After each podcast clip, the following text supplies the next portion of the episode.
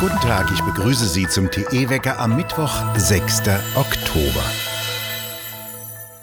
Eine schockierende Prognose hat gerade der Verband der deutschen Automobilindustrie für dieses Jahr verkündet. Die Autoproduktion geht dramatisch zurück, vor allem extrem im gerade abgelaufenen Monat.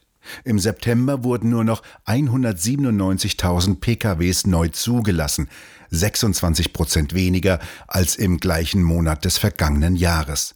Darunter befanden sich knapp 57.000 sogenannte Plug-in-Hybridfahrzeuge mit kombiniertem Verbrenner- und Elektroantrieb und reine Batterieautos.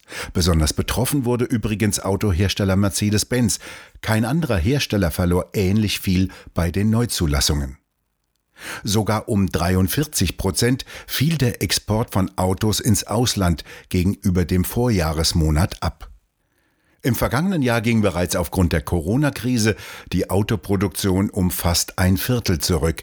Damit werden so wenig Autos produziert wie 1975, als zur Zeit der damaligen Ölkrise die Autoproduktion dramatisch einbrach. Der Verband gibt Lieferengpässe bei Computerchips als Hauptgrund an. Die Autoindustrie zählt mit rund 800.000 Mitarbeitern zur wichtigsten Schlüsselindustrie Deutschlands. Einen sofortigen Stopp aller Corona-Regeln für Minderjährige fordert der Virologe Klaus Stör.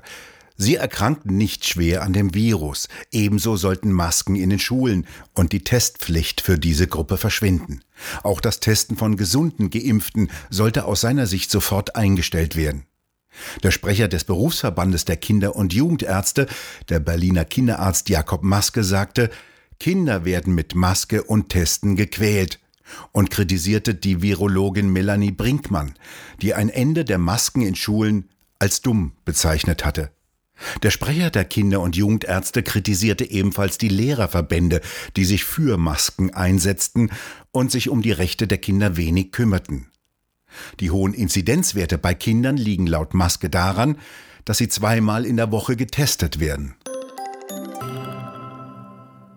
Die 1200 Kilometer lange Rohrleitung der Gaspipeline Nord Stream 2 wird in diesem Monat mit Gas befüllt und danach umfangreich technisch geprüft und getestet. Noch in diesem Jahr will der russische Gaskonzern Gazprom 5,6 Milliarden Kubikmeter Gas durch Nord Stream 2 pumpen. Pro Jahr können 55 Milliarden Kubikmeter Gas durch die Pipeline geliefert werden. Durch den ersten Strang der parallelen Pipeline Nord Stream 1 wird seit 2012 Erdgas gepumpt. Doch zuvor muss die Bundesnetzagentur die Leitung zertifizieren. Sie hat dazu bis Anfang Januar Zeit und warnte bereits Gazprom davor, ohne Zertifizierung durch die deutschen Behörden Gas durch die Leitung zu pumpen. Insbesondere müsse laut Bundesnetzagentur der Betreiber nachweisen, dass er einen diskriminierungsfreien Netzzugang gewährleiste und die Leitung in das deutsche Marktgebiet integriere. Gazprom wiederum erklärte, dass es sich bei Nord Stream 2 um ein vollständig genehmigtes Projekt handele, mit allen erforderlichen Genehmigungen von den Behörden in vier EU-Ländern und Russland. Die Gasleitung sorgt für erhebliche Konflikte, die USA verhängten Sanktionen, durch die der Bau verzögert wurde. Die US-Regierung kritisiert, dass sich Europa bei der Energieversorgung zu stark von Russland abhängig mache. Der Autor von Tichys Einblick und Energieexperte Frank Hennig fasste in der jüngsten Diskussion TE Ausblick die Lage so zusammen, dass Deutschland alle einheimischen Energierohstoffe aufgebe, ebenso wie die Kernkraft, und sich komplett abhängig vom Ausland mache. Über die Energiekrise und ihr explosives Potenzial berieten gestern Abend beim EU-Gipfel die Staats- und Regierungschefs. Frankreich, Griechenland, Italien und Spanien forderten eine gemeinsame Strategie und mehr Unabhängigkeit von Gazprom. Frankreichs Präsident Macron hat den Gaspreis bereits begrenzt. Das bedeutet, dass der Steuerzahler für die dramatisch hohen Preise aufkommt. Im kommenden April sind neue Präsidentschaftswahlen in Frankreich und Macron will wieder gewählt werden. Mit dem Tod bedroht der afghanische Clanchef Sanger Ahmadi die Frankfurter Polizei und das Sondereinsatzkommando SEK. Ahmadi wurde bereits im Jahre 2017 nach Afghanistan abgeschoben, zeigt sich martialisch mit Kalaschnikow und finsterer Miene und betont, er habe genug Afghanen in Frankfurt und Umgebung, die auf der Abschiebeliste stehen und zu allem bereit seien. Die Polizei stuft das Gewaltpotenzial Ahmadis als hoch ein.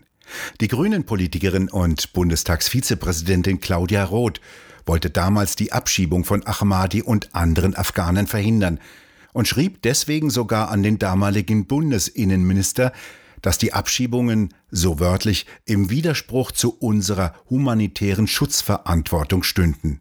Der damalige Innenminister de Maizière ging nicht auf den Brief ein. In Großbritannien steigt die Wut der Briten über sogenannte Klimaschutzaktivisten.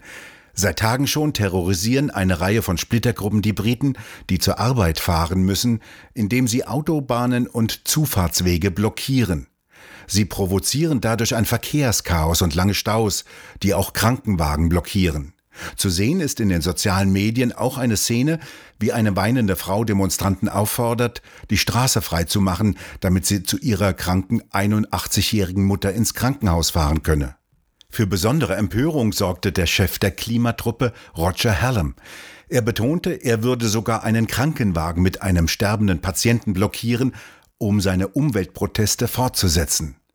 Herlom, der mit seinem Biobauernhof nach Ansicht von Landwirten aufgrund fehlender handwerklicher Fähigkeiten scheiterte und dies dem Klimawandel in die Schuhe schob, ruft seit langem zum massenhaften zivilen Ungehorsam auf. Die Menschheit stehe, so Herlom, vor der größten Klimakatastrophe in ihrer Geschichte, da werde, so wörtlich, Demokratie irrelevant. Premierminister Boris Johnson zeigte vor dem Parteitag seiner Tories harte Haltung und drohte, Aktivisten, die wichtige Verkehrsadern blockierten, für sechs Monate einzusperren oder unbegrenzte Geldstrafen über sie zu verhängen. Die Volksrepublik China setzt Luftmanöver am Rande Taiwans fort. In den vergangenen Tagen flogen rund 150 Militärflugzeuge in die Luftraumüberwachungszone von Taiwan. Die wurde von Taiwan einseitig festgelegt. Solche Flüge in diese Zone sollen laut der chinesischen Regierung eine Normalität darstellen. Nach Auffassung von Beobachtern seien dies Warnungen an die USA, Taiwan nicht zu stärken und zur Unabhängigkeit zu bewegen. Die Vereinigten Staaten wiederum werfen China vor, mit diesen Flügen Frieden und Stabilität in der Region zu gefährden und sicherten Taiwan Rückendeckung zu. Zwei amerikanische Flugzeugträger kreuzen in den Gewässern um Taiwan. Die taiwanesische Präsidentin bittet andere Länder im Ernstfall um Unterstützung. Ein nächster Schritt könnte nach Befürchtungen von Militärexperten ein Eindringen in den Luftraum von Taiwan sein, was eine weitere Eskalation bedeuten würde. Heute und am Mittwoch bleibt es unbeständig. Regenschauer und sonnige Abschnitte wechseln sich ab. Ab Donnerstag baut sich ein Hochdruckgebiet auf mit vielen sonnigen Abschnitten und kühlen Nächten. Das bleibt uns mindestens bis zum Wochenende erhalten, sagen jedenfalls die Wettermodelle voraus. Darüber hinaus können sie noch nichts aussagen. Für Klimamodelle bekommt der deutsche Klimaforscher und Meteorologe Klaus Hasselmann den Nobelpreis, den er sich mit zwei anderen Klimawissenschaftlern teilen muss. Hasselmann beschäftigte sich mit Klimavorhersagen und hat statistisch herausgefunden, wie die Menschheit das Klima beeinflusst. Der wohl bedeutendste Mathematiker des 20. Jahrhunderts, John von Neumann, schrieb über Modelle Gib mir vier variable Parameter und ich simuliere einen Elefanten. Gib mir noch einen Parameter mehr und ich lasse seinen Rüssel wackeln. Wir bedanken uns fürs Zuhören und schön wäre es, wenn Sie uns weiterempfehlen würden. Wir hören uns morgen wieder wenn Sie mögen.